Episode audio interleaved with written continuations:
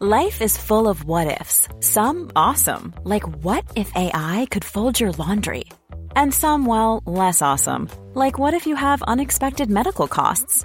United Healthcare can help get you covered with Health Protector Guard fixed indemnity insurance plans. They supplement your primary plan to help you manage out of pocket costs. No deductibles, no enrollment periods, and especially no more what ifs. Visit uh1.com to find the Health Protector Guard plan for you.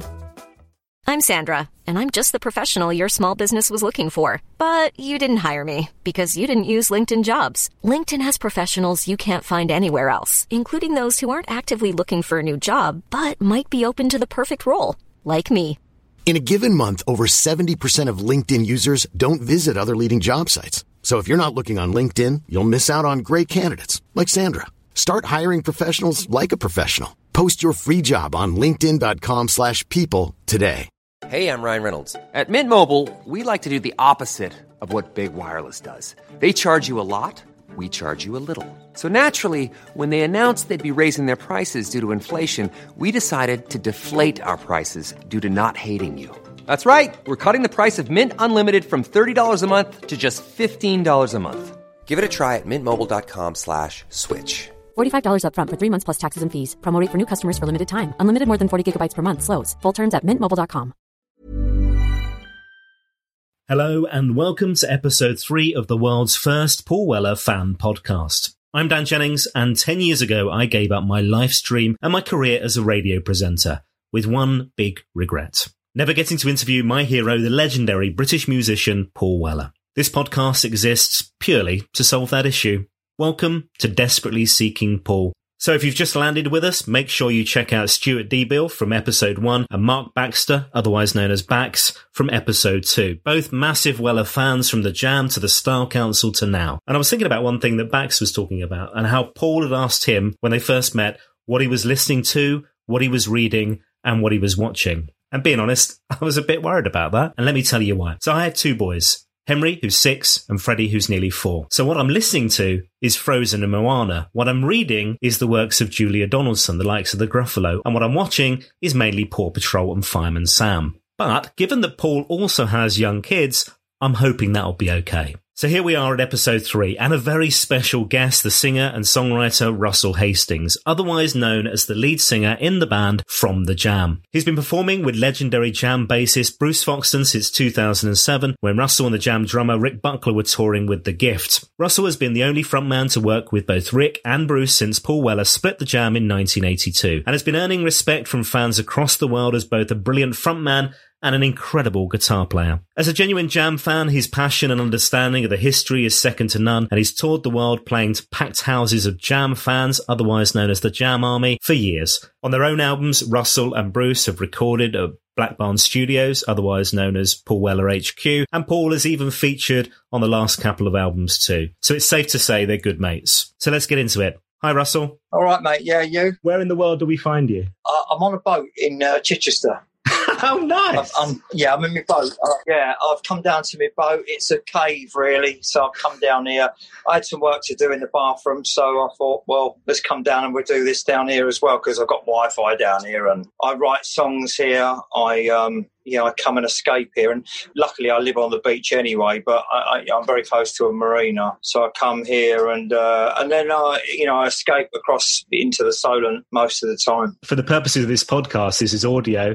Uh, are people imagining a Roman Abramovich style vessel, or is it kind of a, a houseboat, or what type of what type of boat is it? Uh, funny, yeah. Stuart Pearce came down a little while ago. Piercy, you know, as in football, Piercy and uh, Psycho. Yeah, Psycho. Yeah, yeah. I'm friends with Stuart and that. I thought, I hope you don't think I've got a Bramovich boat. Yeah, he came down with his wife, and uh, yeah, we're, we're friends anyway. Been friends because Stuart comes to a lot of gigs, and yeah, it's a 40 foot motor cruiser. Yeah, I'm lucky it's got you know couple of bedrooms on it and uh, a lounge and telly and you know whatever. And no tennis courts or nothing like that. But you know uh, me and my wife love doing what we do. We come out on it um, you know my wife's got a successful business and uh, you know, I've been very fortunate in music business as well. So, um, yeah, yeah, been very lucky, very blessed, and very lucky. I'd love to know when you first discovered Paul's music because your your story is so unique. It'll be great to kind of follow this through. But when, when was that first time? I'm guessing it was the Jam. It was, yeah, yeah. It was my brother um, got me into Nevermind the Bollocks first. The album Nevermind the Bollocks, obviously around the Pistols time, the Stranglers. In fact, I probably got into the Stranglers just on the cusp of. Uh, when they released Peaches. Uh, I was always a big music fan, and um, and I clearly remember. You know, I remember the spring of '76. I'm 55 now. I'm coming 56. Um, I clearly remember the spring of um, of '76, and I remember the uh, I remember the punk revolution exploding. You know, I remember it happening. I remember the Bill Grundy interviews. I remember because uh, I was, I guess, like a lot of younger people in those days. A lot of younger people were more into music. It seemed. It seemed they were into a, into music very early on, and um, were very aware. There was a lot of awareness going on because you know, music. There was a lot of records around. You know, I got first into the Beatles, and then you know, and I was a big music fan anyway. I love music, and um, you know, to try and plinkle on pianos and pick up acoustic guitars and not, you know, make a bit of a row. Anyway, my brother got me into Nevermind the Bollocks, and like me and hundreds of thousands of others, you know, my world sort of uh, opened up really. And then, of course, the Jam came along. And I remember seeing uh, In the City album turned up uh, at the house, and I thought I'd just love the sleeve. And then I went to see him down at Portsmouth Locarno in black and white suits. It was an old little club down in Pompey, and then you know through that progressed through and saw the Jam. I, I, you know, I've always I, I forget how many times I'd seen the band, but I'd always claimed it was around thirty odd times, and I think it must have been something like that. You know, wow. no idea really. And then uh, I saw the band you know, coming right the way through. And I met the band quite a few times throughout that period. You know, 1980. I remember having a really good conversation with Paul and Bruce in 1980. Uh, spring of '82, uh, the gift came out, and um, and we went got in the sound check like we did. And then I, I, went back to the hotel and bumped into Paul and he said, look, I'm, I'm not making anything, you know, it's not my, it ain't, they ain't my ideas. He said, he went, wait there a minute. And he shot up to his room. He went, who's that? And he bought, gave me four black and white photographs. I've still got them at home. Uh, yeah, I said, it's you. He said, no, it's Stevie Marriott. It's the Small Faces on the Ready Steady Go show. And he went, where do you think I get it from? And I clearly remember that, you know, and Paul had just prior to that, he'd had the Toblerone haircut and, uh, you know, the white Levi and the paisley shirts. And, uh, and he just, he, you know, him and Marriott looked identical. And then, of course, when I was with him that afternoon, he'd gone, a couple of days before, he'd gone and had a complete skinhead, much to the surprise of a load of the big Weller fans, you know, the look-alike. Uh, you know, and then he said, look, do you want to lift out the sound check? So he went on the coach down to sound check. Anyway, so, you know, and then Paul's music was always around me, you know, and of course, uh, you know, and they split up, and then, uh, you know, and I was always into what Paul's solo stuff was all about, and um, Paul's music's, um, you know, been a part of my life, uh, like many, many other people in the country or around the world, really. You mentioned about those albums and kind of how much. I mean, five five years to see them thirty times. I'm trying to do the maths. That's an awful lot of gigs every year. It is, isn't it? Especially when you're that age. You know, yeah. I was. Yeah. I started going when I was. I think I was twelve or thirteen when I started to go. You know, oh, some of the tickets were two pounds seventy five and that. You know, you know, I, I, was there when they did like the in the old days when they did the A bomb explosion and the, the, place just completely almost blew up. You know, and it was pyrotechnics. They were allowed to do it. You know, in those days proper pyrotechnics, and uh, you know, it come to the end, APOCA, YBSE apocalypse, and it just went boom. The place shook like like you've ne- you've ne- I've never experienced anything like it. It was like a proper, you know, proper bomb going off. It was great, but of course, in those days, you know. And many a Jam fan will agree. You know, they, the, the Jam was about three people in the band. Of course, Paul was one of the best front men we've ever had. He, he's a great front man full of attitude, full of everything like that. But when they come out, they used to run out on stage. That was the exciting thing about it. You know, they came running out, and it, it would be Paul, Bruce, and Rick. You know, and it was exciting. And Bruce was flying around the stage. Rick was Rick. You know, funny enough, you know, Rick's. Um, I, I had a good relationship with them all actually. over the years, you know, and um, and particularly with Bruce because I've been with Bruce, working with Bruce, I've been dear close friends for many years, you know, and uh, and I forget he's Bruce Foxton from the Jam, if that makes sense. Do you know what I mean? Yeah, Which is a good thing because I think you can't have a friendship based on thinking, oh fucking hell, that's Bruce Foxton from the Jam, somebody that you you know used to dawn your walls. You can't have that. It, you can't be. You can't speak to them openly. So it's better that you have. Me and Bruce have got an, a, a, a very rare relationship. It's a very, you know, we can read each other's minds. I can speak on his behalf and likewise, you know. And I totally understand the uh, the personalities of the band, and I totally understand why the band split up. All those things, really. Having known everybody within, I get it. Uh, you know, I really get it. I get Paul, I get Bruce, and I get Rick. You know, not complicated people, very straightforward. They're a good laugh. It's a lovely way you put it in terms of this kind of you know you as a as a kind of teenager. The big announcement, you know, and I'm guessing it was um, John Weller. Put your hands together for the best band in the fucking world, the! And then these three guys kind of running out. That Yeah, exci- excitement must have been incredible. through the roof. You know, it really was. And and what was more, I used to say to Bruce, I remember when you'd all go. It's not like today where you got so with the media. Everybody's by very instantaneous gratification today. You know, everyone wants to know. Right, where did they go when they left the stage? You know, when they used to leave the stage, that was it.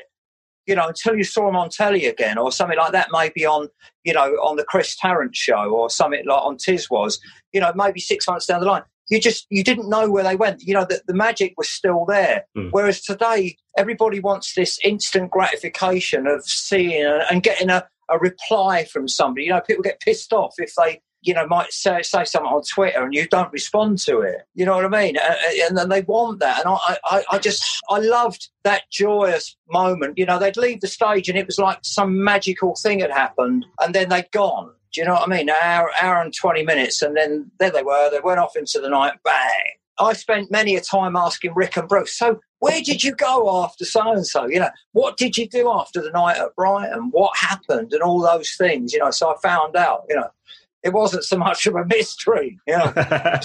Went home. We went home, you know. Yeah. Right, we went home. But like you say, I imagine there was a period where you kind of had all those questions that you, you get out of your system. Um, you, you first know Rick and um, Bruce and, and Oh, Paul. Yeah. Um, the thing that I think is so fascinating and so unique is that there are only two people in the world who have sung these songs to huge crowds um, over a decent period of time. And there's Paul Weller and there's you. You're there on stage and you're touring the world, Japan, Australia, New Zealand, UK, Yeah. etc. And you're singing these songs Yeah. to, to massive audiences. That must be so exciting. it's a, an absolute thrill and a joy and a, you know how lucky am i you know i must point out that i sing them from my perspective which is great you know because it would be dishonorable and it would be crass and tacky if i sung them from paul's perspective if, if you see what i mean You're not a Paul Weller impressionist. This is Yeah. not you. You're not being Paul on stage. No, I, that's right. Uh, Paul, Paul leaves the building early in the morning. If you know, he's well, he's never invite, you know, he's never in the building. But so he leaves the building. So you know, I understand those songs. I understand, um, you know, to the best of my ability, anyway. You know, and I understand the joy that they gave people because they still give me that joy. So to give you an idea, to come out on stage in Sydney to 1,800 people like at the Barrowlands, and the place is just completely bouncing, and they welcome you with open arms because I'm no longer the new boy. You know, you know. At first, it's pretty intimidating. Um, but to go down to be on Bondi Beach uh, in the daytime with the crew with Rick and Bruce, and then go to the gig at night and play the gig, and in New York, and in Newcastle, and in London, Shepherd's Bush Empire or the Forum, all those places. What's it like? You know, it's weird because you think I'd get asked that question all the time, and I don't. Whether people want to ask it, I don't know. But it is a good question because um, it's brilliant, and um, but it has to be done with a lot of respect because they're not my songs, uh, you know, when I'm not singing the ones that, off, that me and Bruce have written. So, uh, you know, and, and Paul wrote them. Um, they do, and I think a lot of people and a lot of fans would understand it for the Jams and Paul's solo career and etc. That they they tend to belong to the hearts of the fans. Really, you know, it's like the Beatles songs. You know, they tend to belong to people, belong to people's hearts anyway, because they certainly stir that. Just looking back, thinking of people that, you know, seeing people in tears. And I've seen it, you know, singing songs and then look up and then seeing them in floods of tears and thinking, wonder what's happened down there then, you know, but not knowing that it's what we're doing that's um, incited that, you know, and I, I guess that's a brilliant thing that it's moved somebody that much, you know, and I, I've had the hairs on the back of my neck go up and it still happens today. You know, it doesn't happen all the time, but I'll get a moment when it's really happening on stage and it's really in the moment. There's no nothing contrived about it at all. It's really, you know, it, it is what it is in that second, and, and and it's bouncing up and down. And I think pretty special this. And Bruce comes off stage. He got, you know, many, many times he's gone to me. It was never that big in the in the old day. He's gone. It was never that exciting then.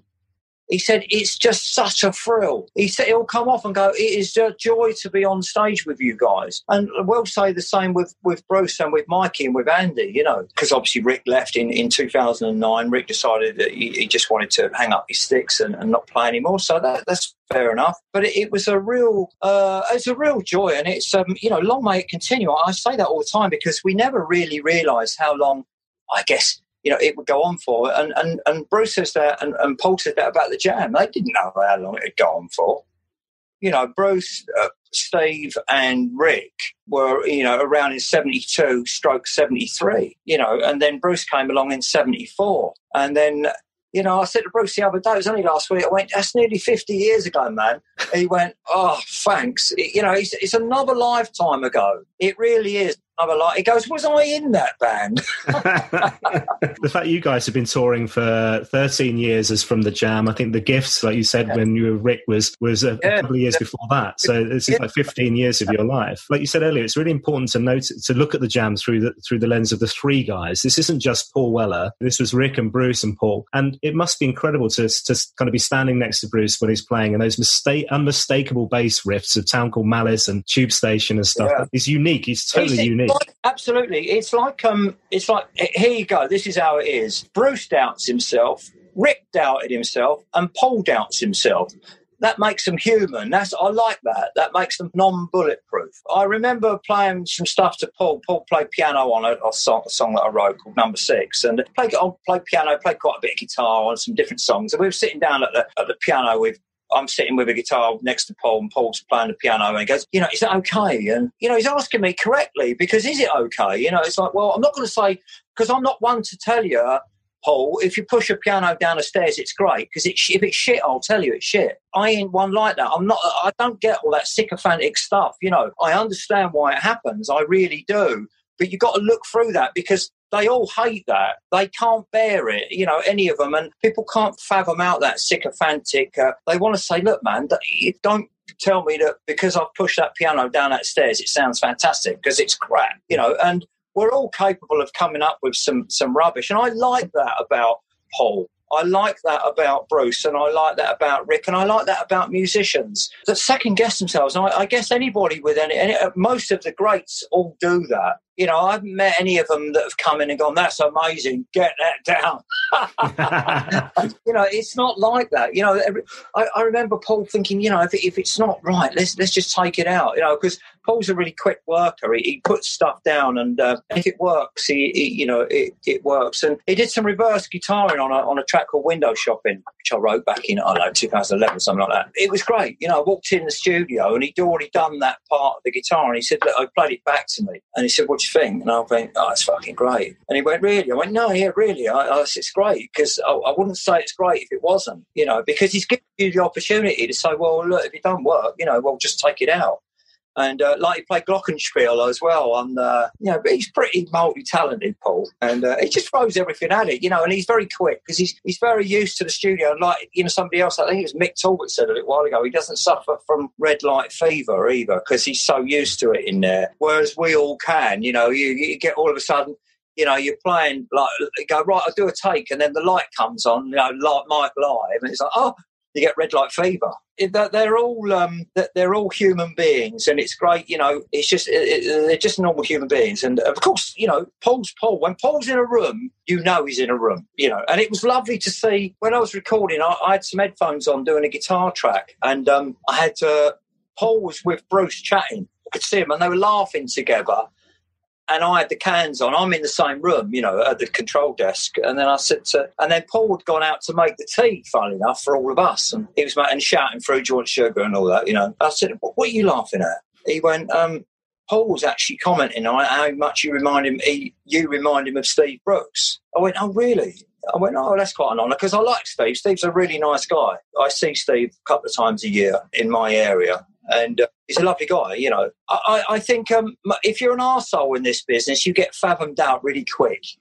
that's, a, that's a whole other podcast series. Yeah, you don't last.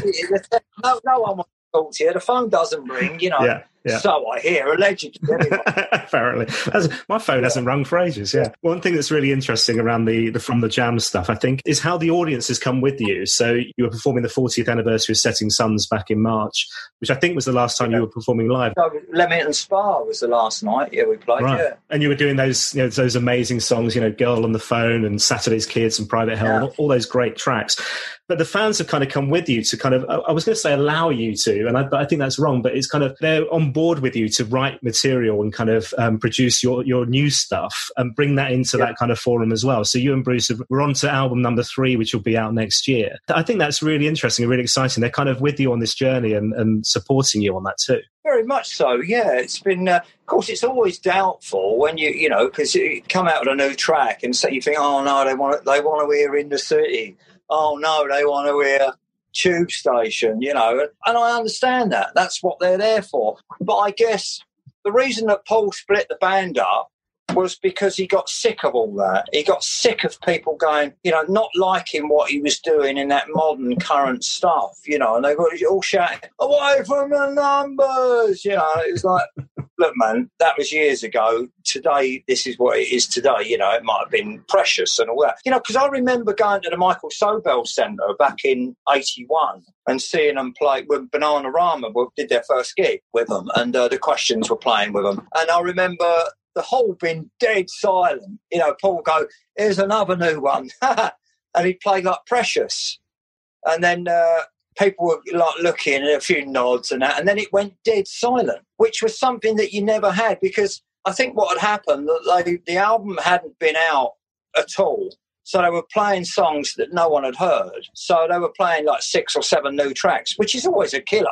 If you're going to go and do that, you know, bring yourself a good shovel, you know, because you better start digging. Because I, I, I don't really get that, you know. It's it, it's okay to put a few new tracks in and then, you know, give everybody what they want to hear. People have been very good to us and people have, have likened it. I, I suppose if they didn't like the music, they wouldn't be that keen to hear it. And uh, and I know by the sales of the albums as well, the, the sales were very good on the last two, Back in the Room and Smash the Clock. And, uh, and I think because we were very proud of them and also very, you know, they were, they were good songs, good little pop tunes, you know, which is, you know, at the end of the day, that's, that's all they are. You know, it's not like I've come up with, um, you know, the theory of uh, relativity or anything like that. You know, they're just pop songs. And uh, people do get their old knickers in a twist over funny little things, don't they? you know, and everybody's got an opinion days. That's the thing. It's they've all got you know Twitter, an instant opinion. You know, it's like you know if I, I just it makes me laugh. You know, it's like it's, it's just so weird. You know, everybody's just got an opinion about something, and I know everybody's got one, but does it mean we want to hear it?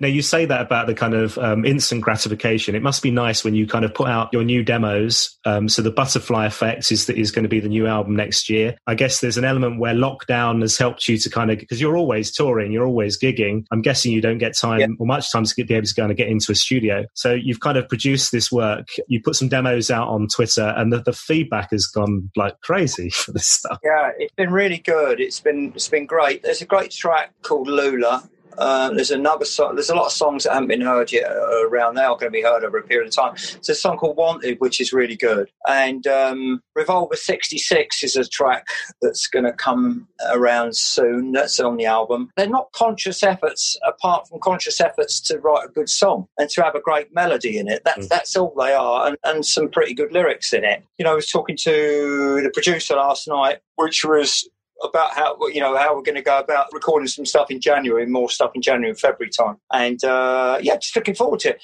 Oddly enough, this producer was uh, in '78. He was on monitors for the Jam. the other albums you recorded at Black Barn, and there was the kind of Paul Weller link there with, like you say, him con- con- um, yeah. contributing to a couple of the tracks. This time round, you kind of double booked. So you, you tried to get into Black Barn. He's already in there recording yeah. the album for next year. Yeah, Paul's in there at the moment as well. So, uh, you know, and I guess I don't blame him because what else are you going to do when you can't go on the road? You know, if that's what you do for a living and you tour and you write, Paul's studio is great. It's uh, it's very homely. It's it's great. Paul's house is next door, one of his houses. It's a very nice place to be. Um, but yeah, it, it was chock a block. So um, we've gone into another studio down in Brighton. Yeah, we're just looking forward to getting back in and getting right stuck into it. You know, that's what we want to do once you get into it, you end up. Um, I said to Bruce, we need to get our head down so that then once we pop our head out of the, the rabbit hole, you know, the we'll have a vaccine and then we'll be back touring live. So, you know, we said we were due to be in, I think we were due to be in Australia January down in Oz, and then we can be here through September period, you know, which I want to be back in the UK because we've just spent so much time uh, twiddling our thumbs this year. You know, it's been been been tough as we touched on at the beginning. Do you know when you can get out on the road? Aren't you doing some kind of socially distanced gigs? Is that still yeah? Happening? Well, we've got yeah, we've got um, three. We've got Boisdale in London at Canary Wharf on the seventeenth, and then we've got two nights in Brighton, and they're all socially distanced. Uh, one's in two Brighton ones are in a big church, and they're uh, bubble tables, and you know, and I think it's uh, it's going to be you know sat down. Me and Bruce will be sat down acoustically playing, and uh, we'll probably play a couple of tracks off the new album, something like that, and uh, and then play some some classics. Brighton's traditionally always the last two nights or three nights for us, and our fans have followed us around. And last year we played London. The London show was just before that, and that was at Indigo, which you know three and a half thousand people to sell out the Indigo is is no mean feat. You know, it's there's a lot of uh, current bands that can't do that as Bruce points out as well. And uh, I think there's a lot of people that, that, can't do that. But yeah, three and a half thousand cap in there in the Indigo. A great venue. I, I personally like Shepherd's Bush Empire. It's my favourite, one of my favourite venues because it's the way it's you, you, you, visually from the stage. You know, you look up and it all goes up in tiers. You know, but yeah, missed it. Missed being on the road in the winter. I've not, I've not had a winter for nearly 20 years. Um, where I've not been on the road. So, and the it's dark. Don't you experience it dark nights? I never knew what dark nights were. at home, I'm looking. It's half past six at night. and I'm thinking well, it must be bedtime.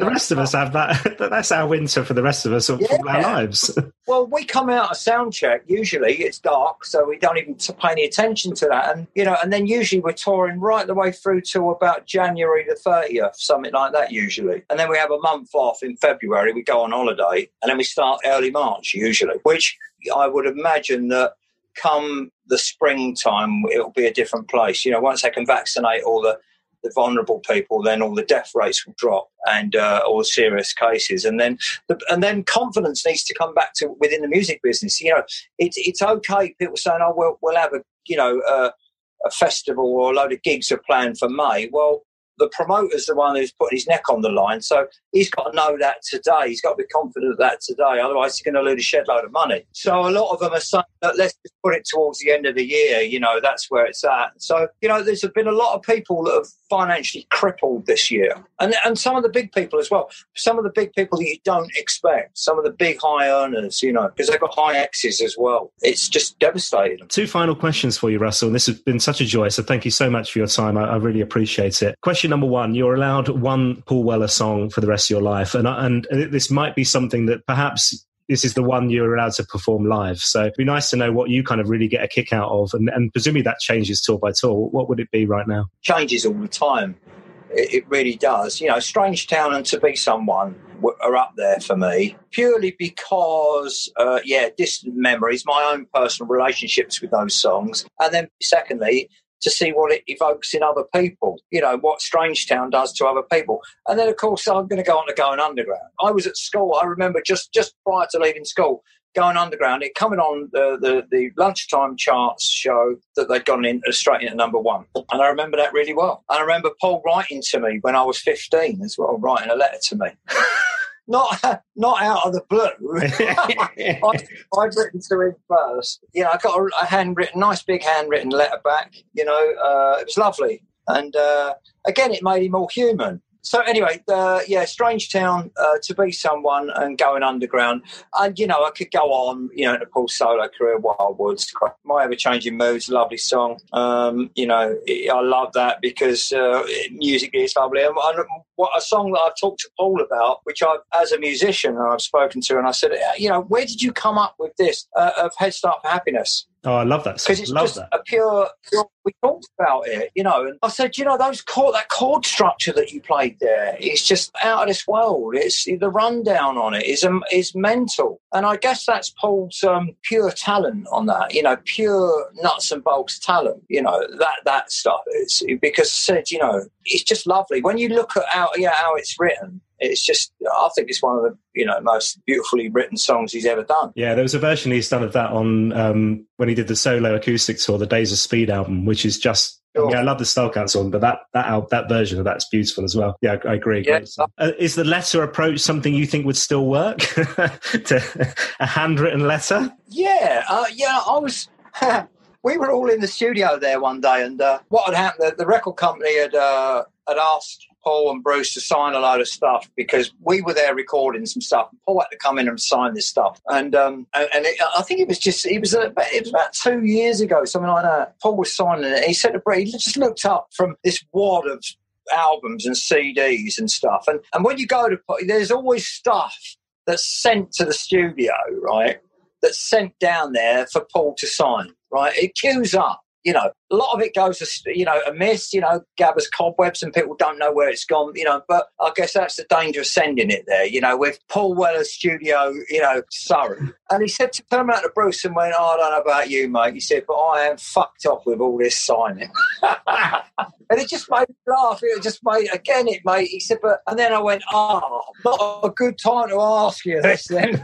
Somebody made this lovely, beautiful black and white store with the jam written on it and he said, no, no, it's fine. I'll sign it. So he signed it, Bruce signed it, Rick signed it. All three of them signed it. It went off for charity auction. And then Paul said, oh, can you get me one of those? I went, yeah, yeah, sure. No worries. And they, they I got the manufacturer to, oh, wow. to send one to Paul, which was great. We delivered it. But yeah, you know, if you want to write a handwritten written letter to them, you know, you probably get a handwritten letter back, you know. Oh, I'll have to give that a go. Give that a go. So, final question, Russell. Obviously, as you know, the, the kind of end culmination of the podcast is, is that dream interview for me with Paul. Is there a question that you would like to see answered or something you think I should approach with him? What, what kind of things get the conversation going? Paul likes talking about things like uh, a lot of the time that probably aren't to do with the music business. And we got talking about what were our memories of childhood. Did we imagine that the summers were beautiful in the old days, or was it a romantically imagined. That's what we, we, we were trying to work out. And I'll tell you why, because I was recording a song called Senses of Summer that I wrote back in 2011. It's the last song on uh, Back in the Room. And it had all this sort of pictorial imagery of uh, uh, aeroplanes going over through the summer, lawn mowers going, you know, people washing their cars on a Sunday on a lovely sunny spring summer's day. And, uh, and we got talking about, oh, you know, summers were great in those days. He went,